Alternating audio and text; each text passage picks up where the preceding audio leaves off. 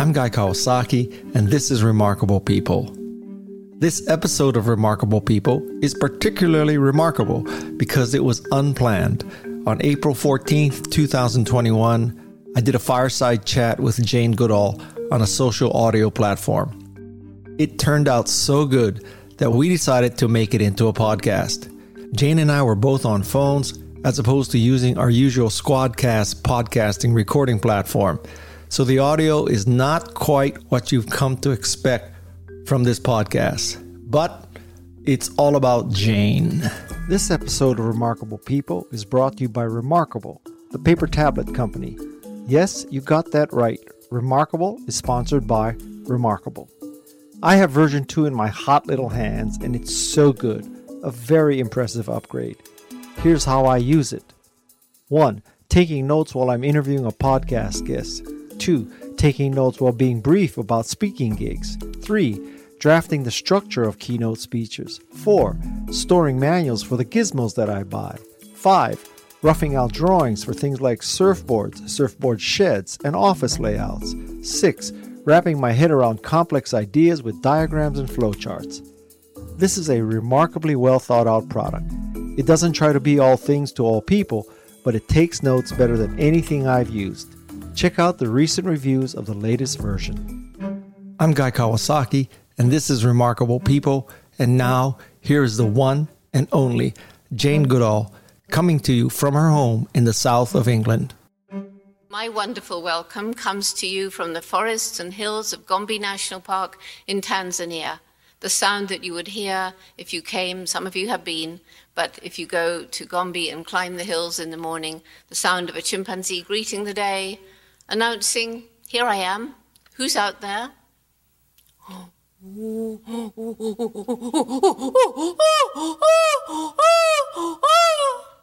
Hello bring another language into your clubhouse.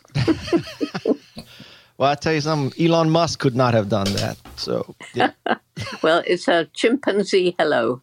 I think I have some lice in my hair. You know, I need to see you again so you can pick them out for me. Then you shouldn't have chosen Clubhouse. You should have Zoomed. where are you right now? I'm in the house where I grew up in Bournemouth, in the south of England.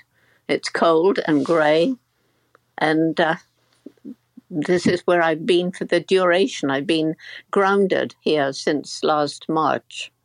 But, but you still have a tremendously busy schedule, don't you? What are you doing every day? It's far, far, far busier than when I was traveling around the world because when you're traveling, you go from country to country. When you're in a country, you concentrate on that country. You don't do more than two things in a day. But here, the world has access to me. I'm asked to speak all over the world. I do Zooms and Skypes, and now I'm doing a clubhouse, which I've never done before. I'm sending video messages to people who need cheering up or need a bit of hope or something like that. And then, of course, there's all the emails and writing articles. Honestly, I can be in four different countries in one day it's clearly not easy to be Jane Goodall.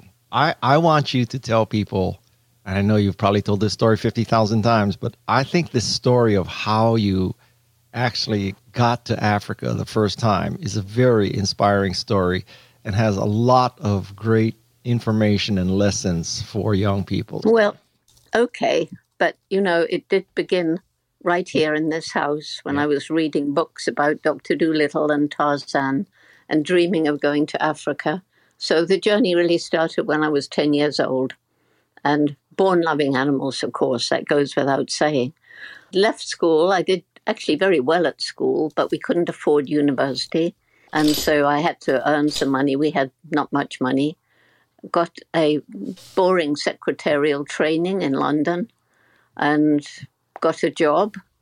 And then came the opportunity and that was a letter from a school friend inviting me to Kenya for a holiday. Couldn't save money in London, so I came home here to Bournemouth and got a job in a hotel being a waitress, which was extremely hard work. And eventually, after about five months, I think, had saved up enough money for a return fare to Africa. And I give a lot of credit to my mother First of all, she was the only one who supported this crazy dream of going to Africa, living with wild animals, and writing books about them. Everybody else laughed, never do that. Africa was far away. And anyway, I was just a girl. But she said, if you really want to do something like this, you'll have to work really hard, take advantage of every opportunity. And if you don't give up, hopefully you'll find a way. So there I am on my way to Africa, age 23. And about 23 in those days was much younger than a 23 year old now. And most mothers wouldn't have let their 23 year old daughter go off on their own to a faraway country that we didn't know much about. But anyway, off I went. And it was by boat because there were no planes going back and forth in those days. And arrived in Kenya, stayed with my friend. Then came the amazing conversation where somebody said, if you're interested in animals, you should meet Dr. Louis Leakey, famous paleontologist. And I went to see him. He was curator of the Natural History Museum.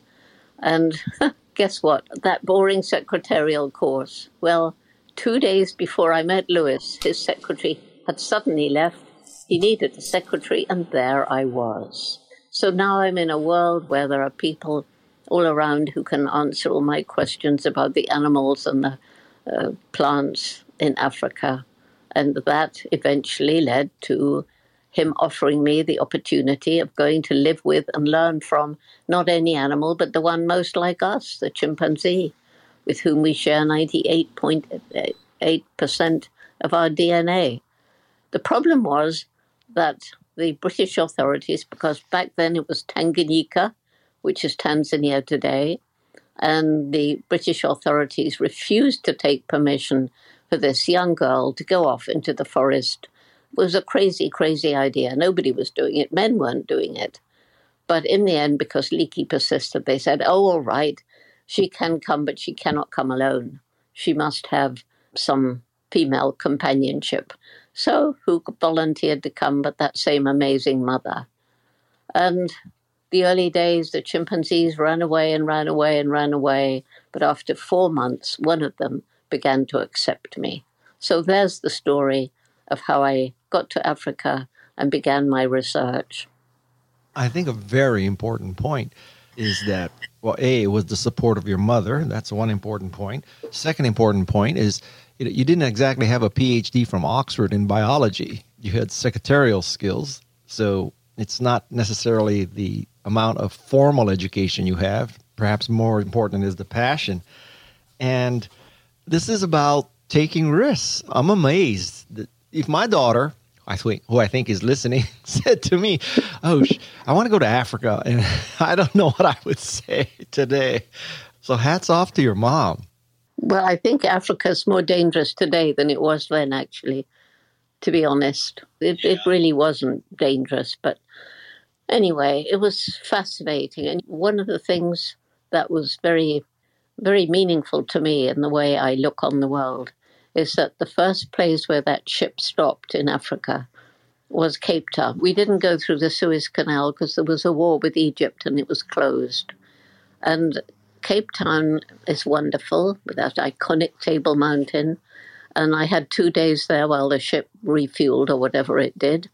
And mum had a couple of friends there, so they said they'd look after me.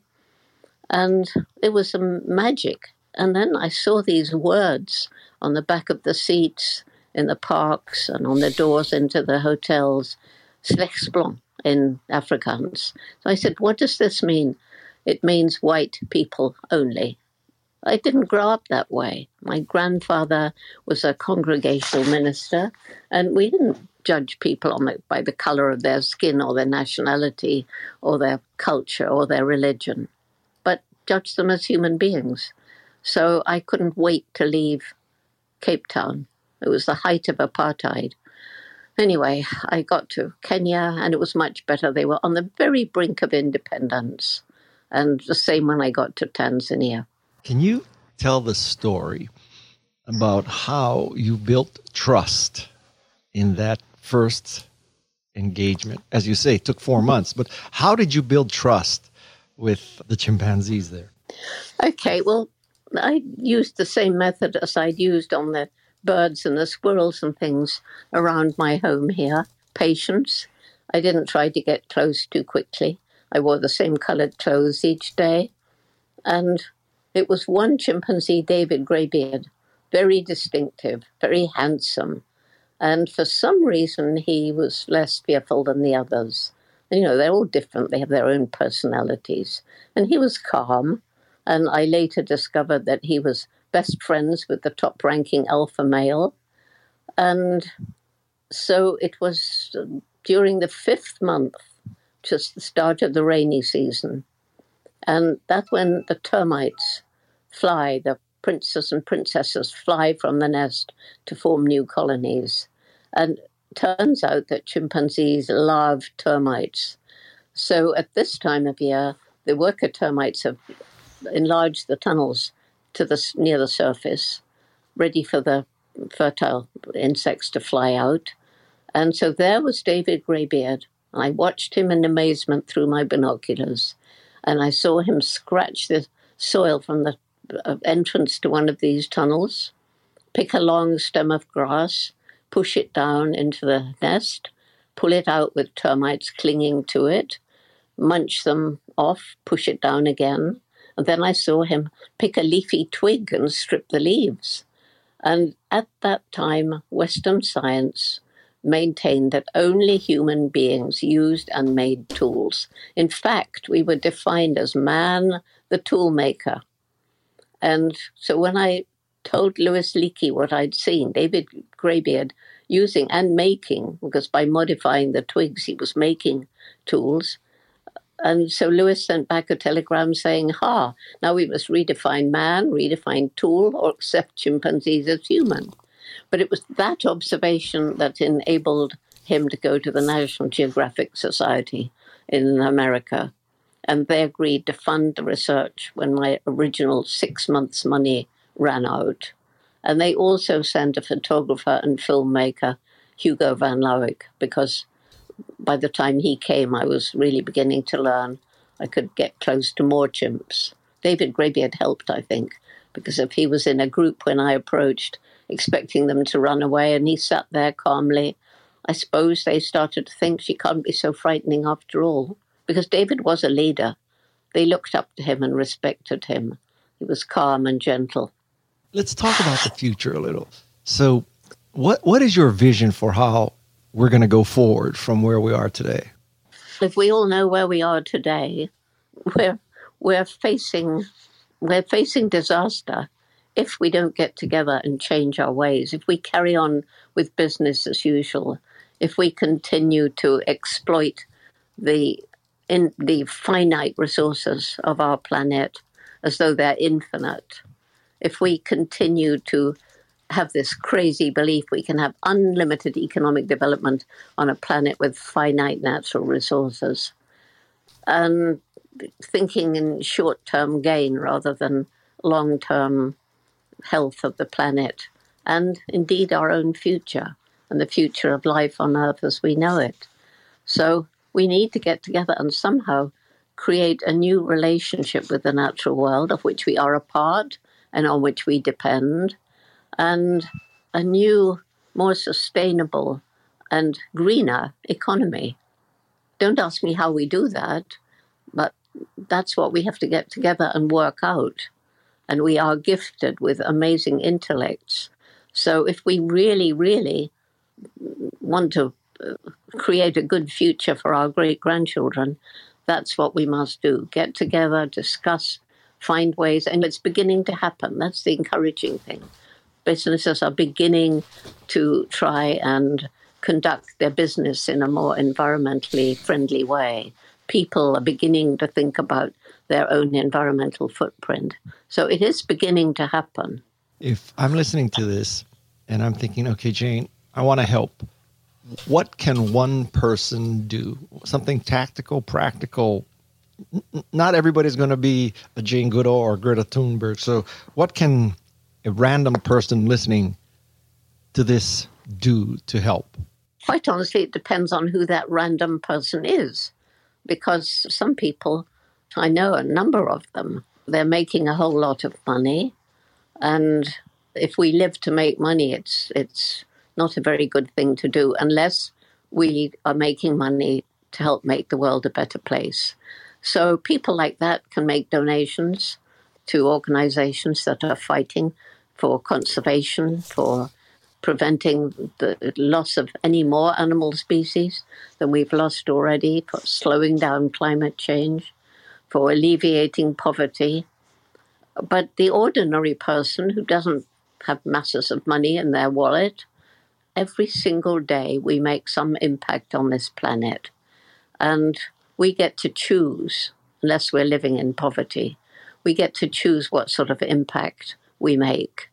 And a lot of people feel helpless and hopeless because they think it's just me, the world is going to hell in a handbasket. I think that's the expression.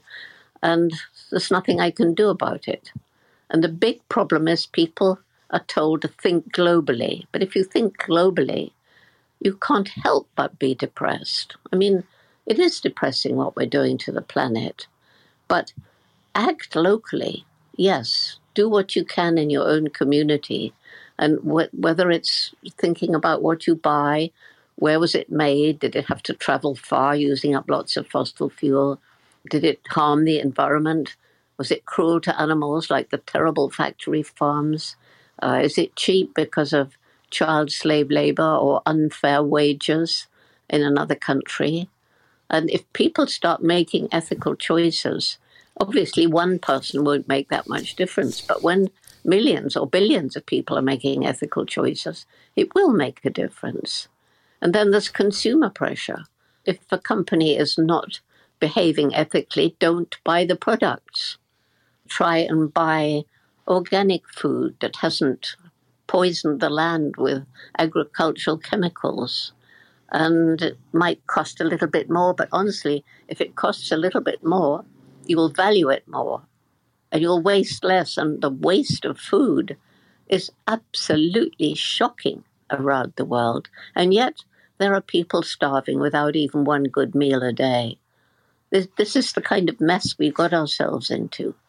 And this is the kind of mess that we must use our intellect and our head with our heart to try and put things right.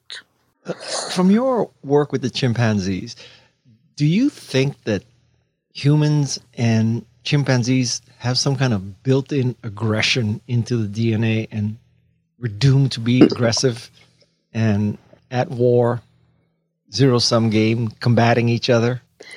The reason Leakey sent me to study the chimps is because he believed, and now it's been proven pretty well, that about six million years ago we shared a common ancestor, an ape like, human like creature. And so Louis argued if Jane sees behavior in chimps today that's similar or the same as in people, then perhaps it was also in that common ancestor, and perhaps we've brought those traits with us in our long evolutionary pathways. So, do I think that there are aggressive tendencies in humans innately? Yes, I do. But the difference uh, from chimpanzees, who are on occasions extremely aggressive, even have a kind of warfare, kill each other. But the difference is that we've got this intellect. We can speak to each other. We've developed a spoken language. We can sit down and work out a moral code. And again, we just need to find ways of living together in harmony with each other and with nature. And people are always trying to do that. There's all these peace movements and everything, but there is that aggressive streak. And unfortunately, some people haven't learned to control it. Sometimes in our language, we say things like, oh, I could kill him. But we don't mean that. we, we don't mean it. And we control most of our aggressive impulses. We might feel like punching somebody, and people who get drunk do. But I mean, for the most part, we do control our aggressive behavior, don't we? Don't you think? I do. Um, I think that a lot of it is the perspective of journalists that bad news sells and community living in peace is not exactly a headline story. So it's very difficult to truly know what's going on in total as opposed yeah. to the negative highlights. I think that is for yeah. sure. Yes. I completely agree. And there's all this fake news. And, you know, the internet is wonderful if you use it wisely, but it does lead to an awful lot of all this hate stuff coming out, and there's no control over it. But when I was traveling around the world, you know, I got to meet so many amazing people and visit so many incredible projects where places that we've destroyed, given a chance, nature can take over again and uh, life can come back. And so people actually do want good news stories. And I'm always telling journalists if I ever have a press conference or an interview, your job is to give good news time, not only the bad news. So we do need to know what's going on that's harmful, but we do need to know all the amazing things that are going on as well, because that gives you hope. And only if you have hope will you bother to take action to do something about it. If you don't have hope, why bother? It sounds like you're fundamentally an optimist. And I bet people would love to know how do you keep the faith in the face of so much that's going wrong right now? Well, yeah, I am an optimist, and I'm also a very obstinate sort of person. The more I hear these bad things, the more determined I feel that these, these bad people shall not win. And that means trying to find your reasons for hope. And I've already said one that's our intellect. We can get together and discuss, and we are creating solar and wind power and clean green energy so that we can move away from fossil fuels once we get rid of the leaders who keep opening up coal mines, even knowing that's the worst, most contaminating fossil fuel for the greenhouse gases. But anyway, so we've got our intellect. And if we use it wisely, we can get out of the mess. And then there's the resilience of nature, nature coming back, rescuing animals on the very brink of extinction. In Europe, we've got this rewilding, and it's actually amazing. And in Canada, you've got a wonderful example of uh, what is it, um, Sudbury. Sudbury that was totally, totally, totally destroyed and now it's green and lush, and the animals have come back. In America, there's Yellowstone. All over the world, there are places like this. So nature's incredibly resilient. But then my main reason for hope is the youth. So we have this program for young people, Roots and Shoots, which is now in almost 60 countries. It's been in other countries, but sometimes it, the leader, the person who started it, moves on or dies or something and it fades away. But nevertheless, many young people have been changed forever when they join Roots and Shoots because its main message is that every individual makes a difference every day. Every individual has a role to play. And every group chooses three projects because it's all interrelated. I learned that in the rainforest. One project to help people, one project to help animals, one project to help the environment.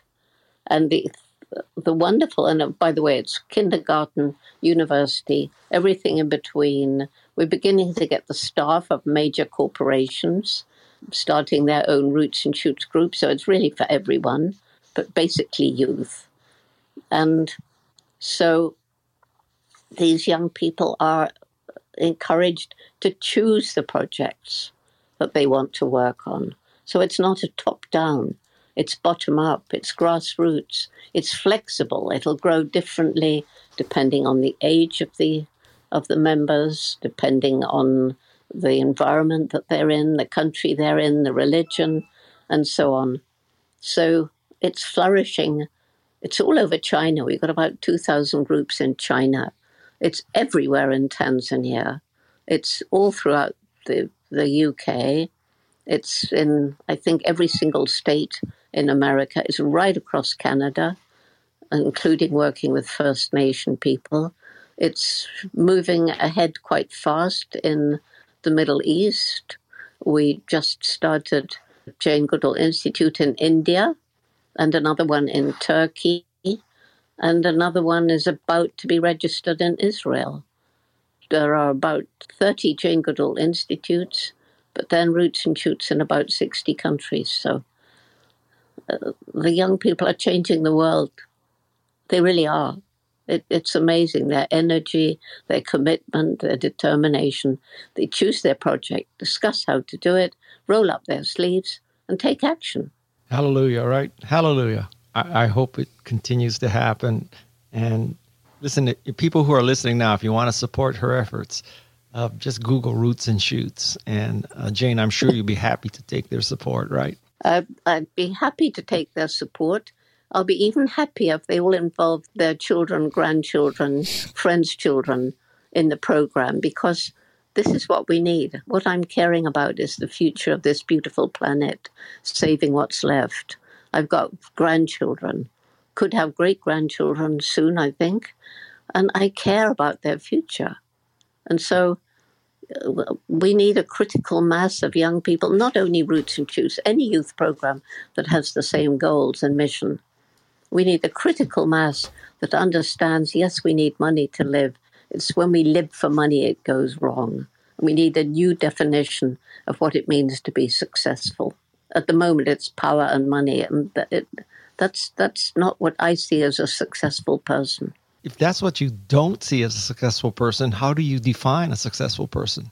Somebody who makes enough money to to uh, supply them with what they need, and if they have a family, to look after their family.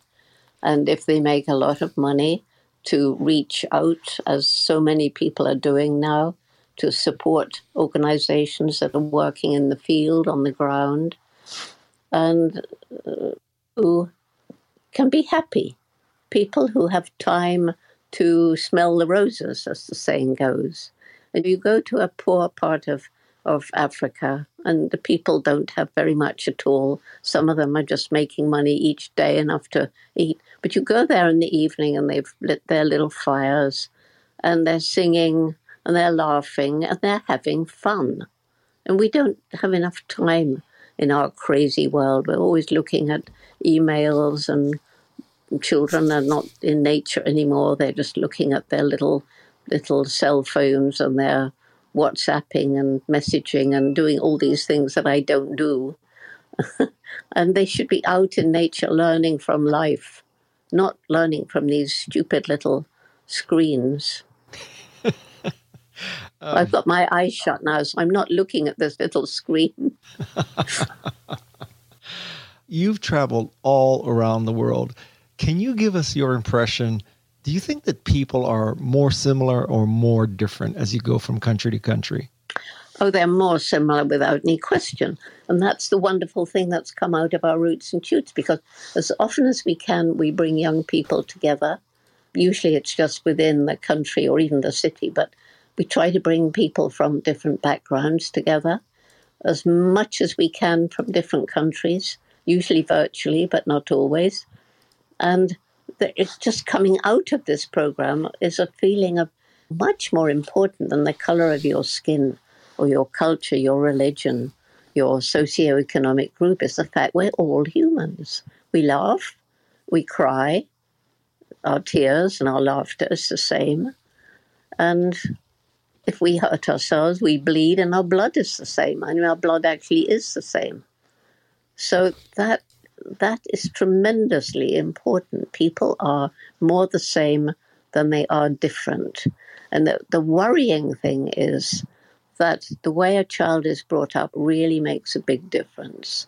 And so some children are brought up in societies where violence is is condoned and you know that these these religious differences it's not the, the basic underlying religion that's causing all this hate the hate between muslims and christians and jews and all the rest of it. It's the fanatics within those religions. Because the basic tenet of every single major religion is the same golden rule do to others as you would have them do to you. And I include animals in that because we know they're sentient. They have feelings like we do. They can feel happy and sad. They have personalities. they have they have mm, problem solving capabilities. They're adaptable.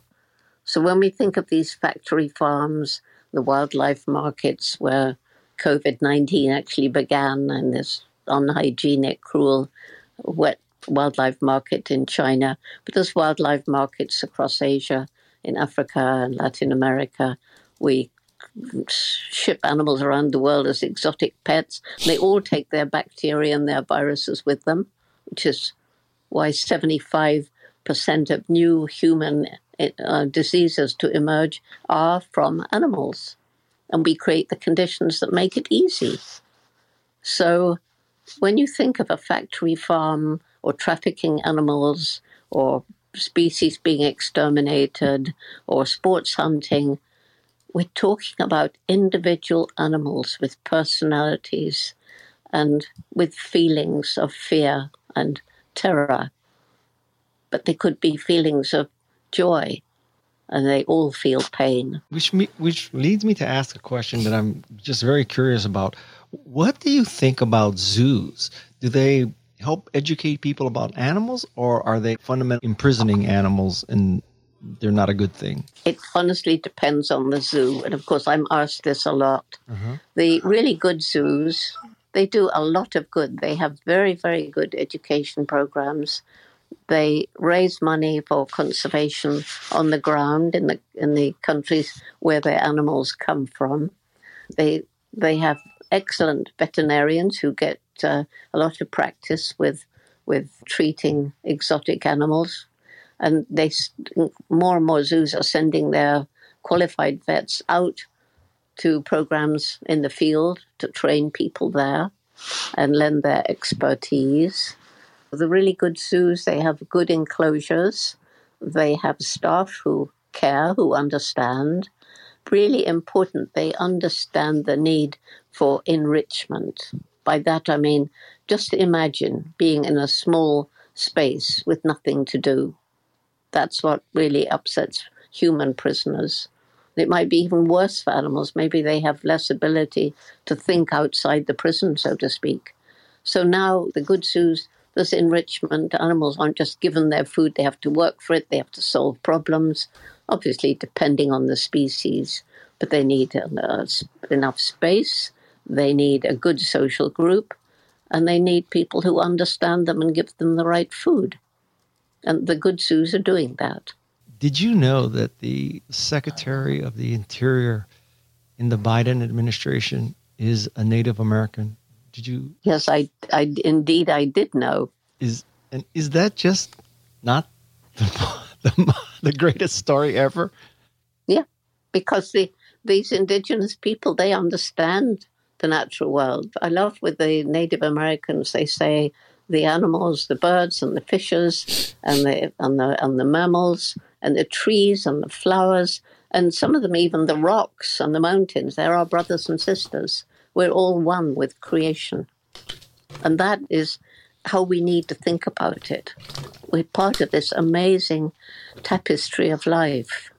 You know, we first encountered each other back at Stanford, believe it or not. You, you, I was a student, you were a professor, and already you were just remarkable. I have to say that our friendship is one of the most valuable things in my life. I, I appreciate you doing this again on Clubhouse. And wow, can I just be a little bit of a fanboy for a while? Uh, you are being. and one of the stories that I like the most uh, is that when you went back and you told other biologists that you know you had established friendships with the chimpanzees and you observed that they use tools. And rather than thinking of you as you know pushing forward the edge of science and making discoveries didn't they summarily reject you because well, I don't know you're a woman and you didn't have a PhD in biology so let's talk about that. What happened there what happened is that after I'd been with the chimps about one and a half years, I get this letter from Louis Leakey saying I have to go to university. I have to get a degree because I'll have to stand on my own two feet to get money, and I'll need a degree for that. And there's no time for an undergraduate degree. And he's got me a place in Cambridge University to do a PhD in ethology. I didn't even know what ethology was, study of behavior. But anyway, when I got there, as you say, I was told I'd done everything wrong, shouldn't have given the chimps names, they should be numbered, that's scientific. And you can't talk about them having personalities, minds, or emotions because those are unique to us. And you mustn't, on any account, have empathy with them because then you can't be scientifically objective and your science will never be any good. But you know, fortunately, I had this great teacher when I was a child, my dog, Rusty, and he taught me that the professors were wrong. So, as usual, I didn't confront them, I didn't argue with them. I just went on writing about it in the way that I knew was right. And then, of course, there was Hugo's film. And when Hugo's film started coming um, out into the open, the scientists just had to realize that I was right. Wait, wait. How did Rusty, your dog, teach you this? this is a new story. Well, no, it's it's not. If you share your life in a meaningful way, they have personalities. Do you have any animals, Guy? Uh, let's see. Well, I know a lot of the listeners will, and yeah, I bet well, you any any listener dogs. That's for sure. Yes. Yes, that's that's what I mean. A dog or a cat could be a bird, a pig, a horse. I don't care what it is, but if you have an animal and you allow that animal to be part of your life, then you know quite well we are not the only beings with personalities, minds, and emotions. And so I knew. But then, of course, the chimps they're so like us kissing, embracing, holding hands, forming these long term relationships, good mothers, bad mothers, close family relationships, using tools, all these things. So it was just very clear that the, these professors were wrong. And anyway, they'd never been out looking at wild animals. They mostly studied birds, did nasty things to them, like deafening them to see if they still learnt their instinctive song. Not nice things. Jane, we've had you for 38 minutes, and I know it's late where you are. We're going to wrap this up, but I would love if you would just have a few closing remarks and say goodbye to the hundreds or thousands of people who are listening to you right now. The stage is all well, yours, Jane. Just bring it on home. First of all, Guy, let me say I value the opportunities that you've given me to share a message. I think this is the probably the fourth time that this has happened. And it's people like you. And I'm sure that probably every single one of the people listening in is a much better person than a much worse person. There's far more good in people than bad in people. I'm convinced of that. And when they do behave in violent ways, that's their upbringing most of the time or things they've experienced in life. So, to end up, to wrap up, then, I think everybody needs to become involved. Everybody needs to find something to do. And if you can go to bed each night and think, I didn't do that much today, but I think I made the world a little bit better. And that's simple things like making somebody smile. We don't smile enough we see people with drawn, worried faces. And sometimes you can just smile at them and they smile back. We're getting afraid to smile these days. And you can bother to report if you see an animal being abused. You can give water to a dying plant. Just the little things. Choose what you buy. And I think if everybody behaves like that, and if everybody realizes that truly and honestly what you do each day does make a collective difference, then then we shall be moving towards a better world. And maybe some of the people listening have children or grandchildren. Think about their future. Think about how what you do every day will affect their future for the better or the worse think about the fact that if we carry on with business as usual, their future is going to be very grim indeed. If the world continues to heat up, if we go on losing the biodiversity, which I like to think of as the web of life. That's much more, it's a much nicer picture than biodiversity, which some people don't even understand. But we can't go on destroying this web of life. It gives us healthy ecosystems. And if people remember that we actually are part of the natural world and depend on it for clean air, clean water, for food, for shelter, for everything. And I can't forget. And I'll end up by saying that I have many Native American friends and actually indigenous people in other countries too. But one of the most wonderful gifts I was given was by a Native American chief of the Cherokee tribe. And sometimes you're honored in a naming ceremony, and it is a great honor if they give you a, a name in their language.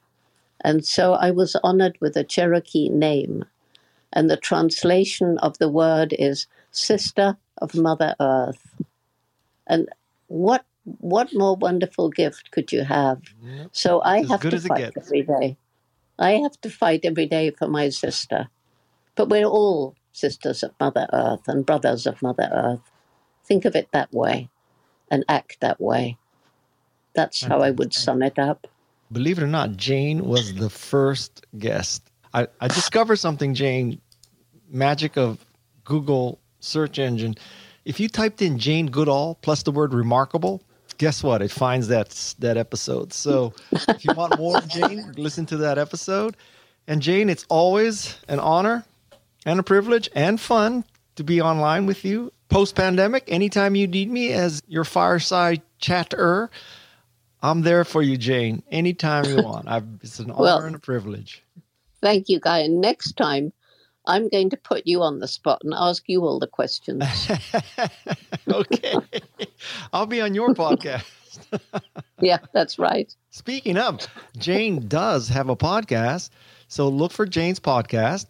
And also remember rootsandshoots.org uh, if you want to help her and her uh, quest to and help Mother Earth. Institute. And by Earth. the way, yes, Sister of Mother Earth. The the podcast is called Hopecast. What a great name! Isn't that a good name? That was uh, Sir Dan Dupont, uh, director name. of communication. So it's a super name. So I do right. Hopecasts. You do podcasts. That's why you're Jane Goodall and I'm merely Guy Kawasaki. So we'll let you go to sleep now. I hope this is the last thing you have to do today. It's getting late there, mm. right? No, actually, I hate to say it, but I have a Zoom call at 11 p.m. What?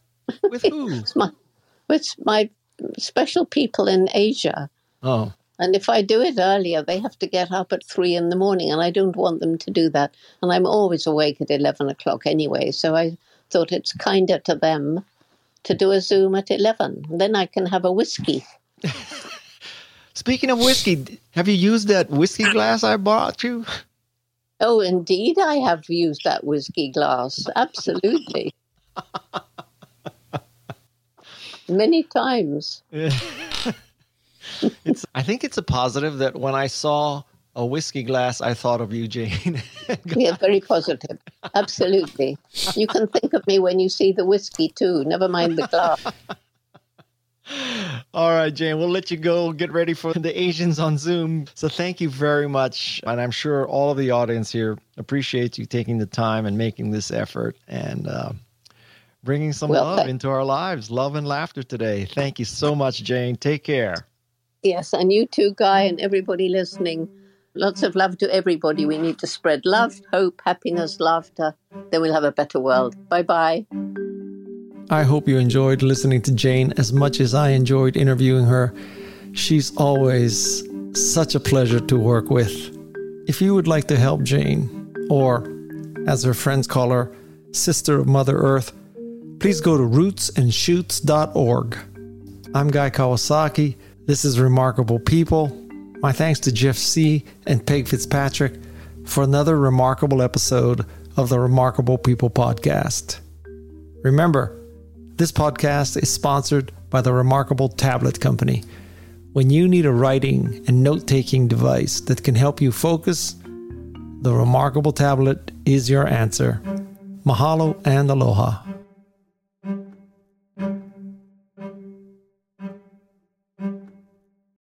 This is Remarkable People.